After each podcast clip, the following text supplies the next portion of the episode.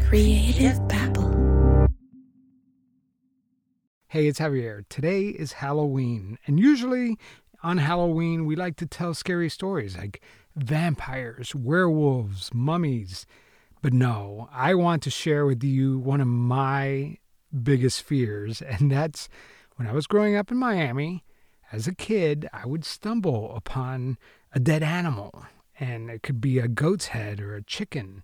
And even today, my kids, they still encounter these things while we're walking to my grandmother's house and they ask me why why is there a dead animal on the street and it's and I tell them it's because of this religion called santeria when I was a kid that was the scariest thing for me. So while this might be an unusual Halloween episode, I thought I would pull it out of the archives. I haven't listened to it in three years or so and and share it with you all just in case you haven't heard it. I even had a professor reach out to me and ask me if they could play this episode and teach it at their university, and I said yes. So, this episode is really personal. I don't usually turn the microphone back at me, but I thought you might want to listen to it. So, happy Halloween, everyone. Let's play the Babalao.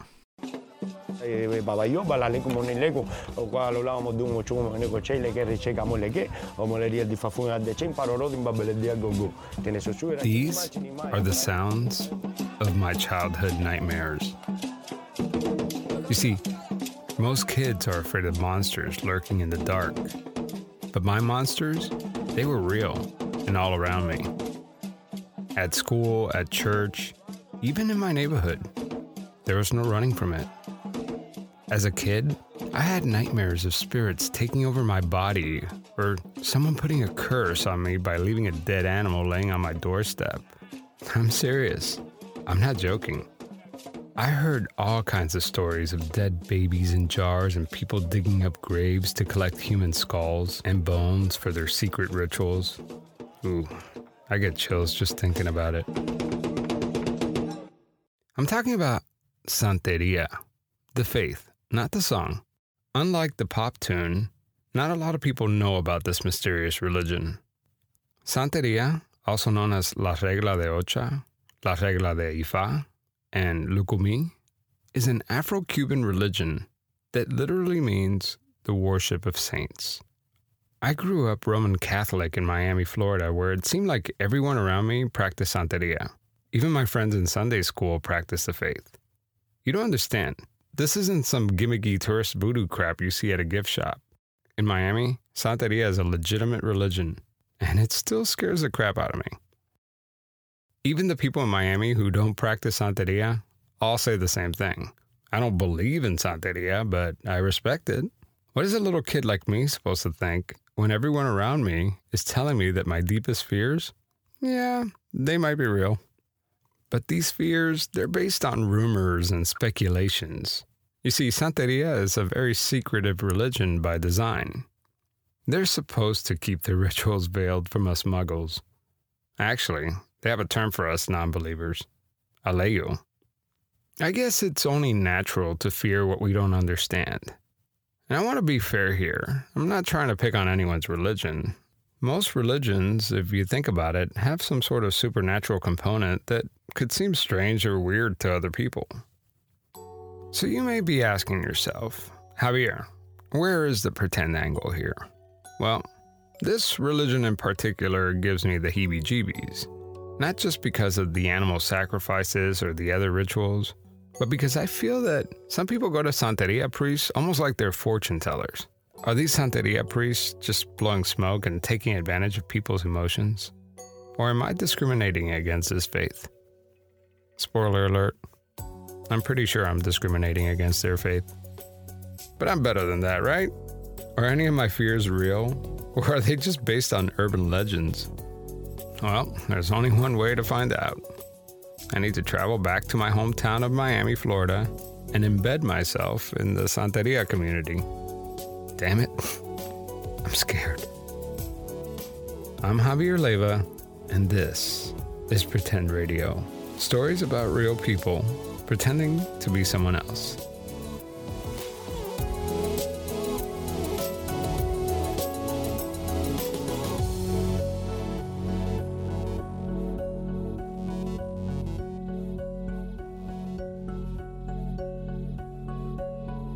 Picture this a foggy evening, the whisper of secrets in the air, and an invitation to step back into the glamorous and mysterious 1920s. That's the backdrop of June's Journey, the game that's been keeping me glued to my phone lately. Instead of doom scrolling on social media, I am actually playing the part of June Parker, a daring detective with a personal mission to solve her sister's murder. And let me tell you, it is a roller coaster of emotions and puzzles. What's to love? Well, first of all, the thrill of hunting for hidden objects. I'm a sucker for these kinds of games.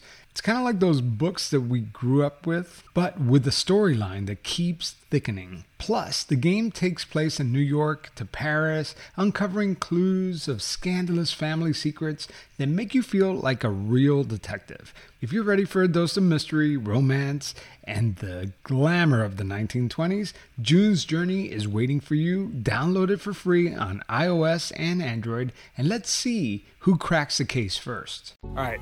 So I'm here with my friend Edward, and uh, we're here at my house, or the house where I grew up. I should tell you my Santero story. My friends Edward and Abby dropped by. So I decided to record our conversation with my iPhone. Yeah, that's the neighborhood ice cream truck you hear in the background. Miami's a noisy place. And people are always outside of their homes, like talking and walking around. There's always music playing, laughter, shouting.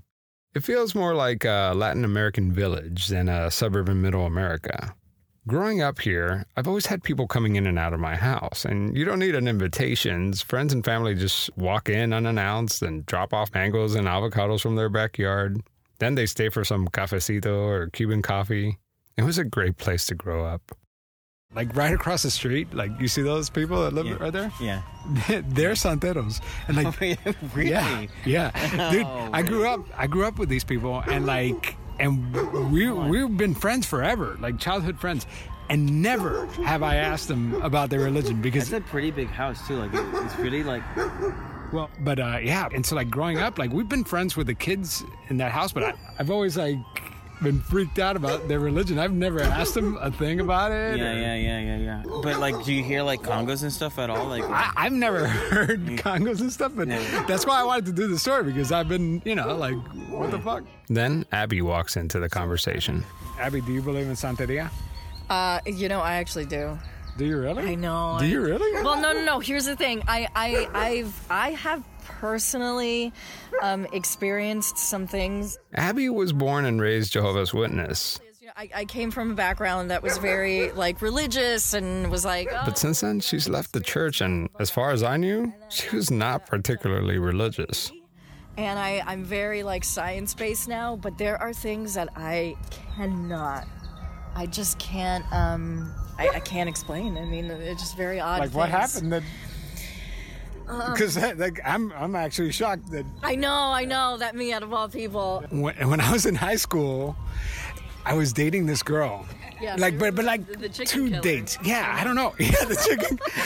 okay, so I didn't know she was a santera, and um, one day she calls me and she's like starts speaking in tongue. oh really? Like, No, no, no, no. yeah, she started. don't know about man. that. Oh yeah, she weird. started calling me and like, rah, rah, rah, you know, like all this stuff, and I'm like, I don't know. And this was before like you know caller ID and all that. So Right, yeah. so I hung up. I had no idea who I had no idea who that was, and so all of a sudden she calls back and she goes, Hey, I'm sorry, but I was like possessed. No. Yeah. No. And uh, dude, and I why? and I said, what? You were possessed? And she goes, yeah, I was possessed by a saint. And then she said that um, What was it Chango or something? who knows? I just I just know about Chango. And then when I was like in elementary, there was like this kid.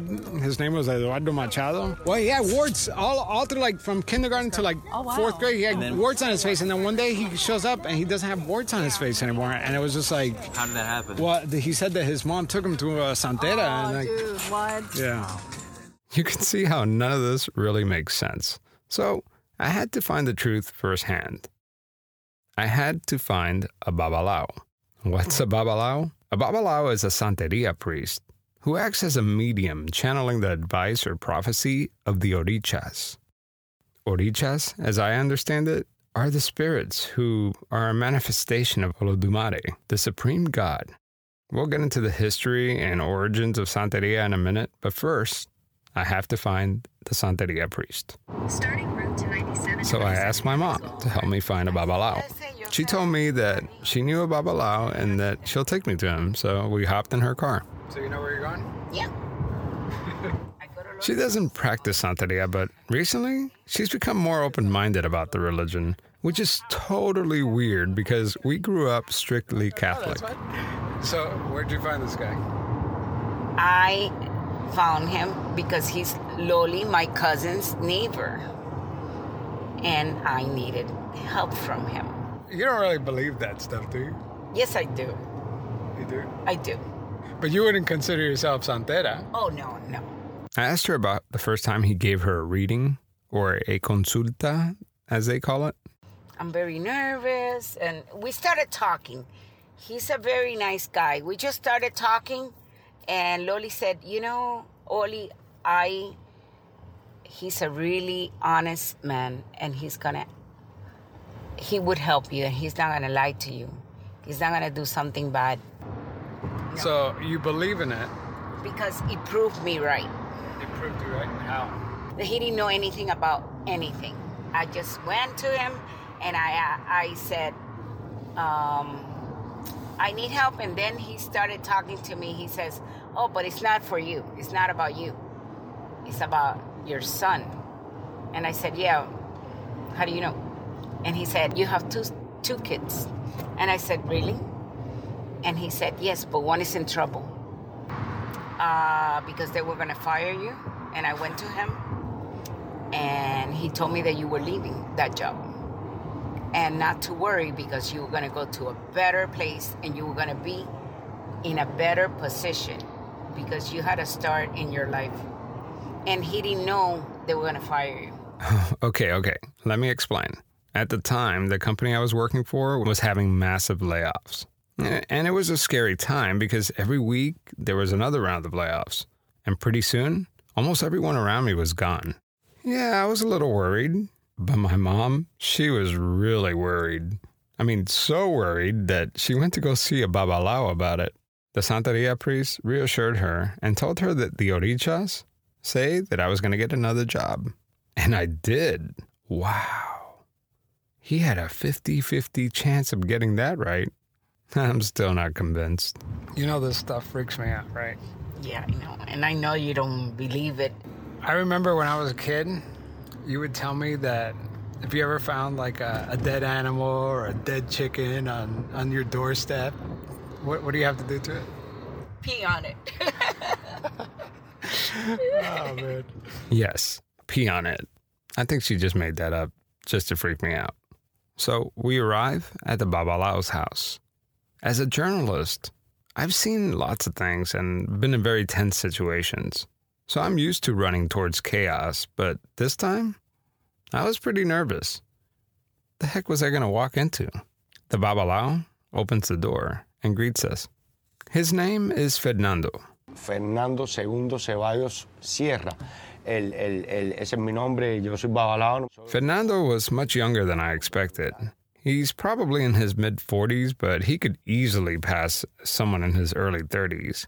He was thin, good looking, very personable, and the kind of guy that once you get started, can't stop telling you stories. I immediately felt relaxed.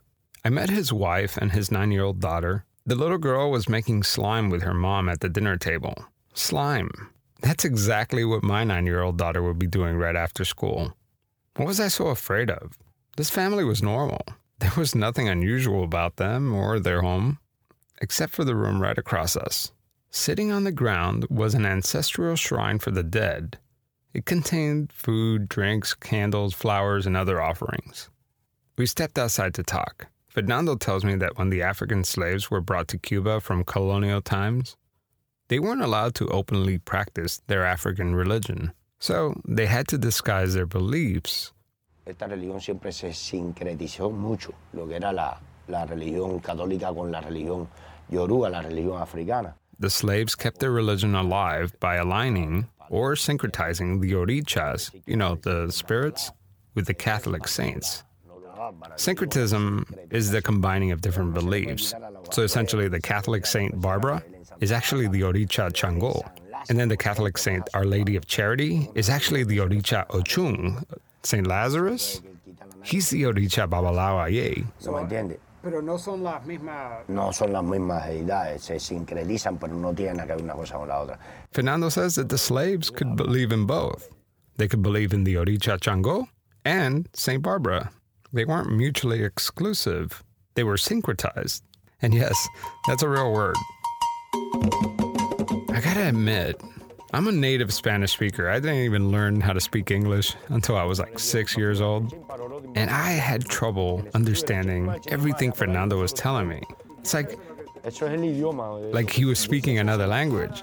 And he was speaking another language. I kind of wanted to speak with someone who studied this religion from an academic point of view. My name is Cynthia Duncan, and I am a professor of Latin American Studies with a specialization in Cuban and Caribbean culture. First of all, I want to address that Santeria is the name that people use commonly to refer to this religion, but it's not the name that we inside the religion use for it. We call it regla de ocha. Regla de ocha, rule of the orichas. And I think it's important to make that distinction because it is a way of life. It's a way that we look at the world. She explains that Santeria originates from the Yoruba region in West Africa, which is modern day Nigeria. You see, in the early 19th century, Cuba was poised to become one of the world's dominant sugar exporter. And they needed a workforce, so they forcefully brought hundreds of thousands of people from Western Africa. And with the slaves also came their religion, Regla de Ocha, what we call Santeria. The first thing I wanted to know is what are the orichas? You know, the spirits who communicate to the babalaos? Orishas are, I guess the best word in English would be deities. Um, I don't call them gods because actually our religion is monotheistic uh, in the sense that we believe there is one creator. The creator in our religion is called Olodumare. Olodumare created the Orichas to be messengers and help with tasks that needed to be done to create the conditions for the earth to be populated by plants, animals, human beings. And so we have our own creation stories that are not that different, I guess, from other world religions. When human beings started to appear on the earth, we believe that many of those first human beings were sent by the creator, Olodumare. They were divine creations, and they were sort of the leaders. The orichas helped early humans figure out how to work agriculture and how to establish villages and how to function as a society. And those orichas, uh, those human beings on their death, became orichas because of their um, extraordinary service to humanity or because of their extraordinary skill at something. So, for the most part, the orichas are a little bit similar to the idea of a Catholic saint in the sense that if I'm understanding correctly, I remember going to catechism, the saints were human beings at one point too, and upon death, they were canonized and they became saints. So the Orichas were at one time human beings, and that's why they understand about human beings. They can intercede on our behalf because they know what it feels like to be um, envious or jealous or angry. You know, they they're not perfect. They when they were human beings, they made mistakes too. And so when we have a problem, we can ask the Orichas to intercede on our behalf, and they will help us with our struggles and they will give us um, their support when we're dealing with some kind of a difficulty. So, essentially, the orichas are somewhere in between human and divine. Cynthia tells me that these are all stories passed down orally from generation to generation.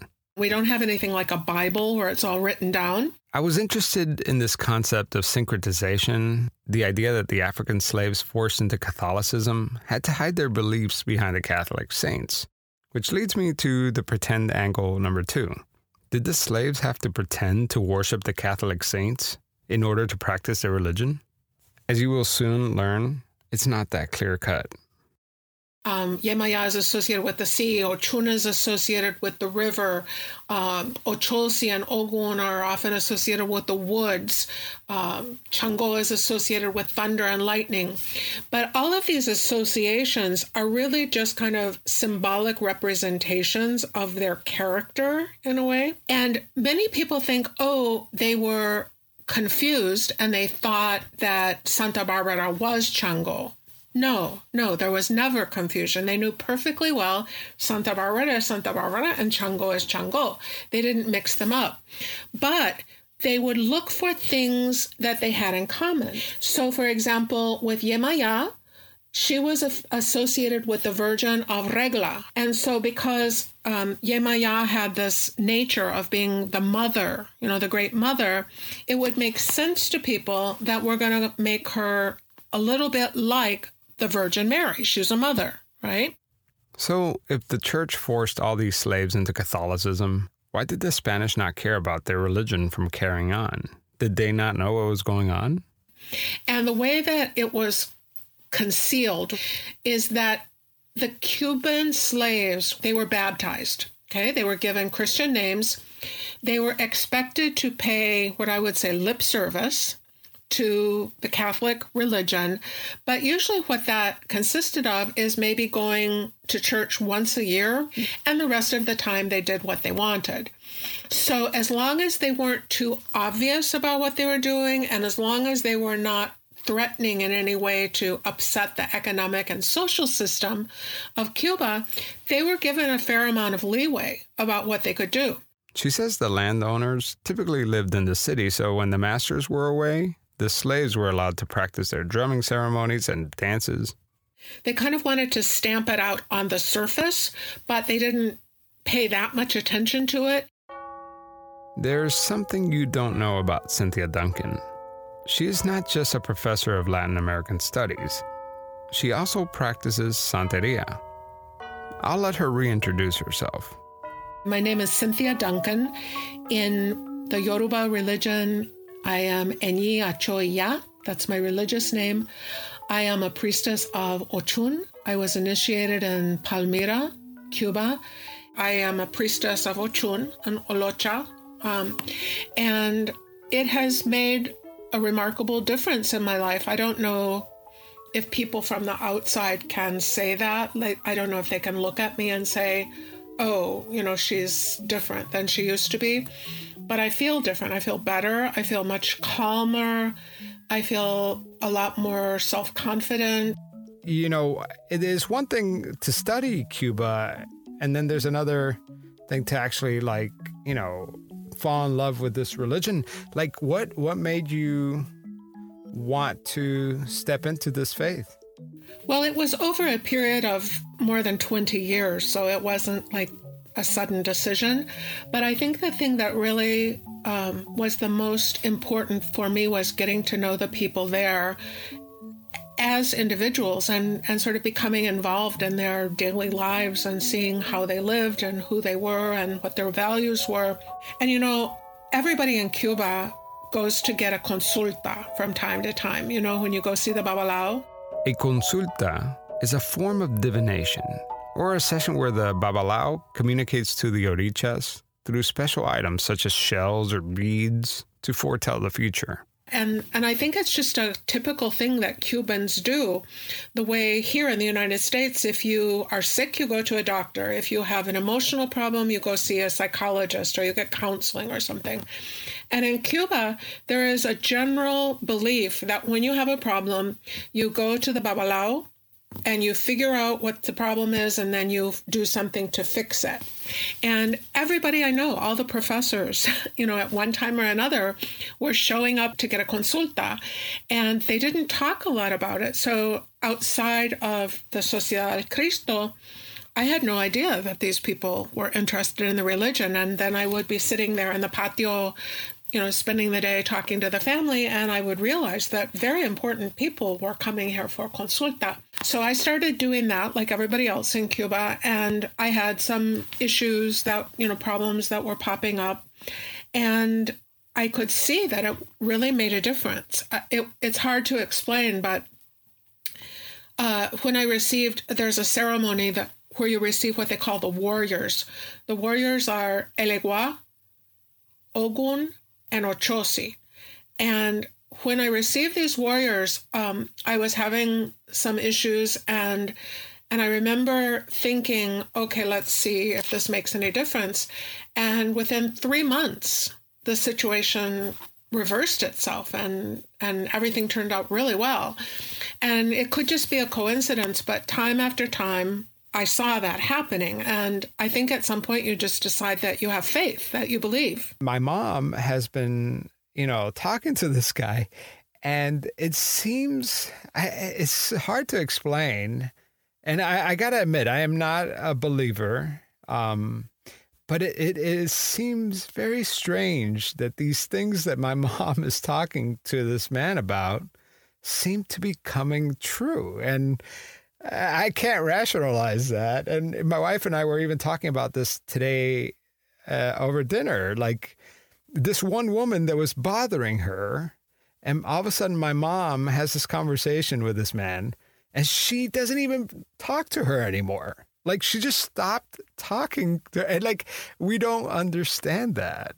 You know, like is that too much to ask of a faith? To that, that does Santeria offer that kind of what seems to be uh, like magic in my eyes. I mean, well, it's magic in your eyes. In my eyes, it's how our religion works. So, yes, what, what is happening, the thing that you have just described, has happened hundreds and hundreds of times to me and people I know. That is part of our religion, that it, it's a very complicated thing because there is no rational explanation for it. I can't just tell you it's magic. I don't believe it is magic. I believe that there is a metaphysical and theosophical explanation for it. Give us like an anecdotal, like about one of your first rituals and what was that like? Well, I'm not going to give you any details of it because we don't do that, but I will tell you how I felt. Um, one of the things that is I think, fundamental here. And you had mentioned earlier about how you grew up having a certain amount of fear about this.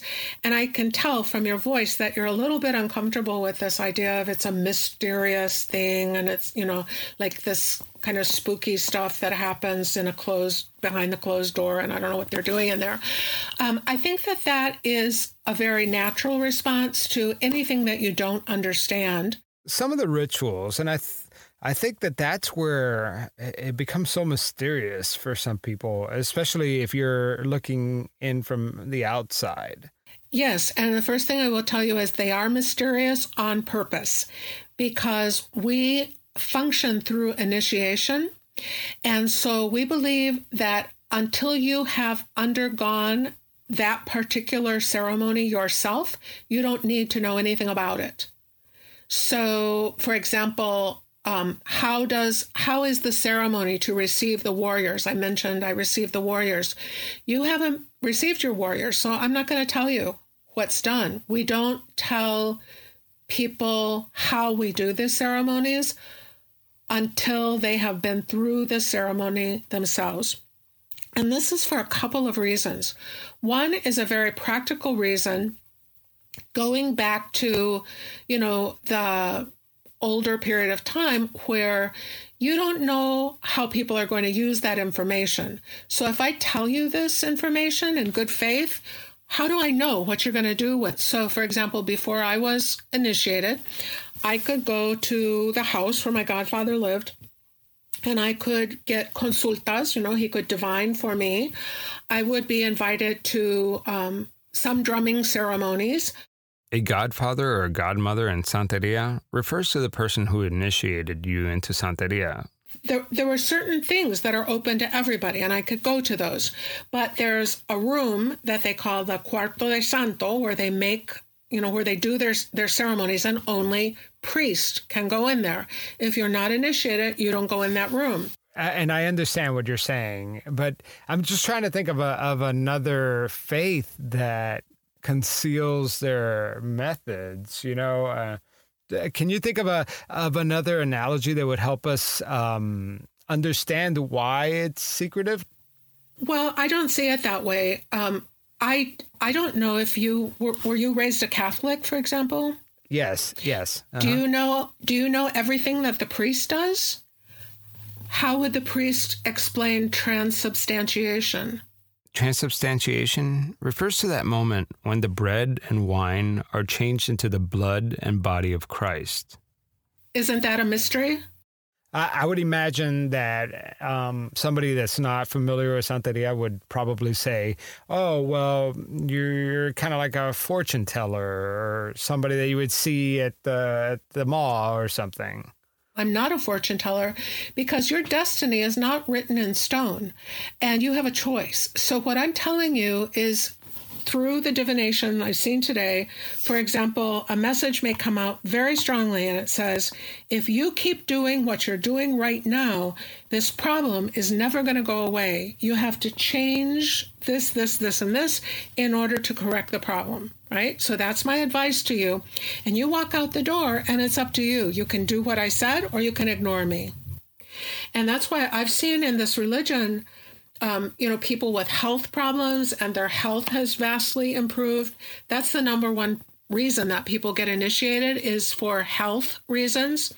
Um, it can also bring you um, a lot of peace of mind, tranquility. So you you brought something up about most people come to the uh, the faith because of health issues, but like do you ever in your personal experience like have you ever offered anybody the cure for something? Like you would would you promise? Oh no. Okay. No no.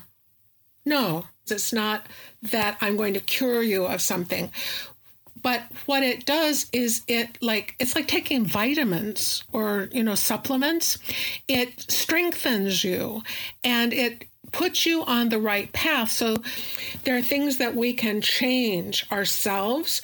And one of the first pieces of advice, if anybody has a health issue and it comes out in divination, is go see a doctor because we very much believe in Western medicine and go get this checked out and see what the doctor says.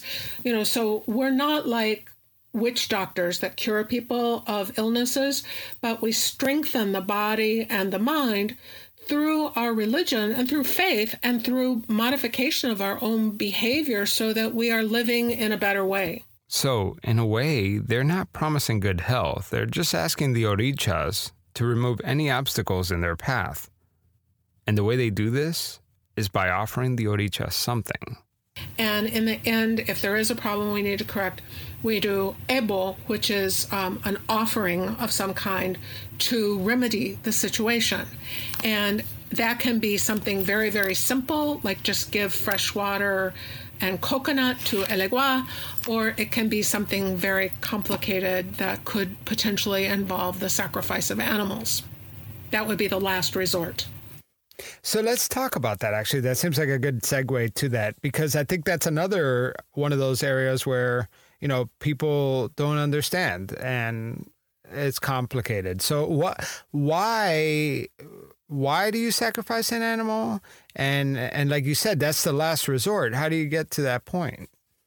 Whenever we are doing an initiation, for example, we do have to offer animals. We offer birds of different kinds chickens, roosters, um, pigeons, and ducks sometimes, or uh, guinea hen. And uh, on rarer occasions, but still, whenever we are doing a full initiation, four footed animals like goats or sheep.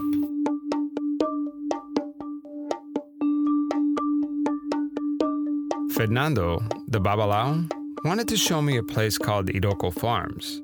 It's a botanica or a store where people who practice Santeria can purchase supplies such as shells, candles, incense, and other spiritual products. Iroko Farms is also where you can buy the animals to sacrifice. I arrived before Fernando and thought maybe I had the wrong address. The GPS took me to a neighborhood with very large houses. I mean, this can't possibly be the right place. This is a residential area, and there's not even like a sign for Iroko Farms. So I sit and I wait for 10 more minutes, and sure enough, Fernando pulls up. This is Iroko Farms. I follow him past the iron gates and pull into the driveway. Immediately upon exiting the car, I walked next to a giant rooster. Straight ahead was an outdoor counter with an old man standing behind it. I was carrying around my camera, so I immediately got weird stares. Fernando assured the man that he had permission to be there and explained to him what we were doing. The old man immediately calls the boss and hands Fernando the phone. Hello. Dime, mami. The woman on the phone is the owner of Iroko Farms. As Fernando is clearing things up with her, the old man has his eye on me and he follows me everywhere. We walk into the building and enter what looks like the main store. Fernando walks me through all the things you could buy here. Aquí se vende todo lo que viene siendo las velas, cascarillas. He shows me the candles, the shells, the oils, the necklaces. As he's showing me around, he sparks a conversation with an older lady buying spiritual supplies. Bueno, ¿usted es santera? No, Ah, religiosa. yo soy espiritual. Ah, espiritista. He asks her, Do you practice Santeria? And she said no, but she believes in spiritualism. Es un babalao hace 20 He tells her he's a babalao. She immediately begins to tell him that her mother's in her late 90s and is very ill. They talk for quite some time. He gave her his number. Los santos y los seres te pusieron delante de mí. Si Dios quiere. She tells him that the saints must have put him in her path. Aquí hay todo tipo de animales. De los We walk back outside to where they keep the animals. You gotta imagine, it's like a big petting zoo at a farm. palomas, hados, mira los chivos y There were ducks, doves, chickens, and goats. The cages were clean and they were spacious. He tells me that the animals here are cared for and treated well. Sacrificio. Aquí los animales, los animales de la religión no deben estar bien cuidados, no pueden ser animales que estén maltratados. Fernando tells me, and I quote, Until that moment where we do the ceremony and sacrifice the animal, we treat them with honor Porque es lo que va a comer el santo, es como una comida. because this is an animal that we will eventually eat. deben estar así. He explains that during a consulta, sacrificing an animal is always the last resort. La consulta, ¿no me entiendes? Lo que nos diga el santo que le tenemos que decir a la persona. El santo te dice, En muchos casos hay que sacrificar animales, depende de la situación.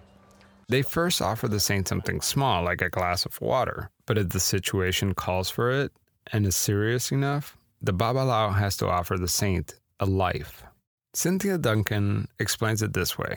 We give the animal because we believe that we are sacrificing the animal's life to save our own life. It's understood as an exchange of energy. And so it's actually a very moving, I'm an animal lover, and so it's very difficult for me to think about this, but it is a very moving experience, especially with the four legged animals, because you have to look that animal right in the eyes. You have to actually put your hands on each side of the animal's face and look it in the eyes and thank it for giving its life for you. The jugular vein is cut. It's cut very quickly with a very sharp knife and it dies immediately the animal is killed humanely, I believe more humanely than in commercial slaughterhouses, and the animal is eaten. And we are thanking the animal for giving its life, and we are eating its meat to sustain us. And so the point that is very important to stress is that unless you're a vegan, if you eat meat that you buy at the supermarket, it's pretty hypocritical to complain that we kill a chicken if you're eating chicken for dinner. Because where do you think that chicken came from? From you know? So, is it legal to sacrifice an animal in the United States? Well, in 1987, the city of Hialeah, Florida, passed a resolution criminalizing the sacrificing of animals for any type of ritual, regardless of whether or not the flesh or blood of the animal is consumed. The church of Lukumi Babalu Aye sued the city, and the case went all the way to the Supreme Court. The Supreme Court ruled that the city ordinance is unconstitutional. Okay, I get it. They offer up an animal to the saints to trade life for positive energy. But can that energy ever be directed to harm someone? I mean, this is the root of my fear. you know, as part of like tackling this this fear that I've had growing up, you know, I've always heard that, like, oh, you know, somebody did santeria on you or they did, uh, you know, brujeria. Like, they, if you ever find a, a dead chicken on your doorstep, you've been cursed. I mean, is that what, how much of that is made up? You know, how much of that is true? Like, can you do, can santeria be used for evil? I think that comments like that are based on ignorance and um, misconceptions about what the religion is. You've heard me say numerous times tonight that we believe in good character, and that is behaving in a moral and ethical way. Um, in my opinion, Santeria is a religion that I can use to make myself better I can use to improve my life and to improve the relationships I have with other people. I have absolutely no interest in harming anybody. I have no reason to harm anybody because I have the protection of the Orichas. I believe very strongly that the Orichas are with me and they fight my battles for me, and I don't have to worry about punishing anybody or getting revenge. I can walk away and I know that the Orichas will see that justice is done in whatever way they think is appropriate. It's not my problem. And that is a very liberating feeling because I don't have to punish anybody. There's no reason to punish anybody because I'm absolutely convinced that the Orichas will see that they get what they deserve. Okay, one more thing and then I'll drop it.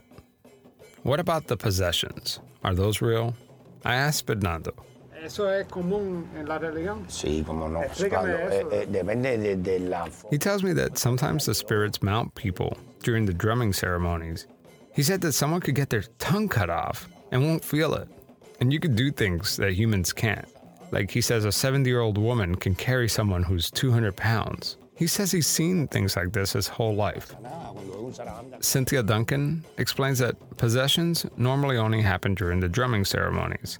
She says that the spirits use the person as a vessel to give advice to those around them. And when it's over, the person who is mounted by the spirit usually has no memory of the event. I asked Cynthia if she feels like Santeria has a place in today's digital age. It's not going anywhere. Um, more people from the outside, you know, who have no obvious link to Santeria are getting involved with it. So it's becoming more multicultural, and um, you know, there's a large community of African Americans who don't speak Spanish, who are drawn to the religion because of their African roots. Um, there are a lot of white people who are coming into the religion from some other, you know, Jewish or Protestant religion. Um, the people who are initiated in the religion, who practice it, are very committed to honoring tradition and doing things the way their ancestors did it. Okay, so I'm still not a believer, but I'm not that scared either. Spending a couple days with Fernando and chatting all night with Cynthia made me appreciate the religion a lot more. Fernando was quick to remind me. He said, Your mother came to see me, and she told me that you were in trouble. And I don't know, I got a sign, and I knew there was something special about you, so I made you something beautiful, and I sent it with your mother. I still have that shell that he made me, and I keep it in my nightstand. He tells me he has faith because he's seen a lot of good come out of this religion. And while I find my mom's sudden interest in Santeria a little strange, I do feel like she finds comfort in it. Just recently, my mom lost a friend who was more like a mother to her. Her nickname was Mamita. I went ahead and went to him, and, and he told me that um, I was in mourning that's the first thing he told me that I was suffering. Okay. He said somebody you love died, and it was true. And he said those people are your angels. And then I believed in what he said because he didn't know that. He didn't know that at all.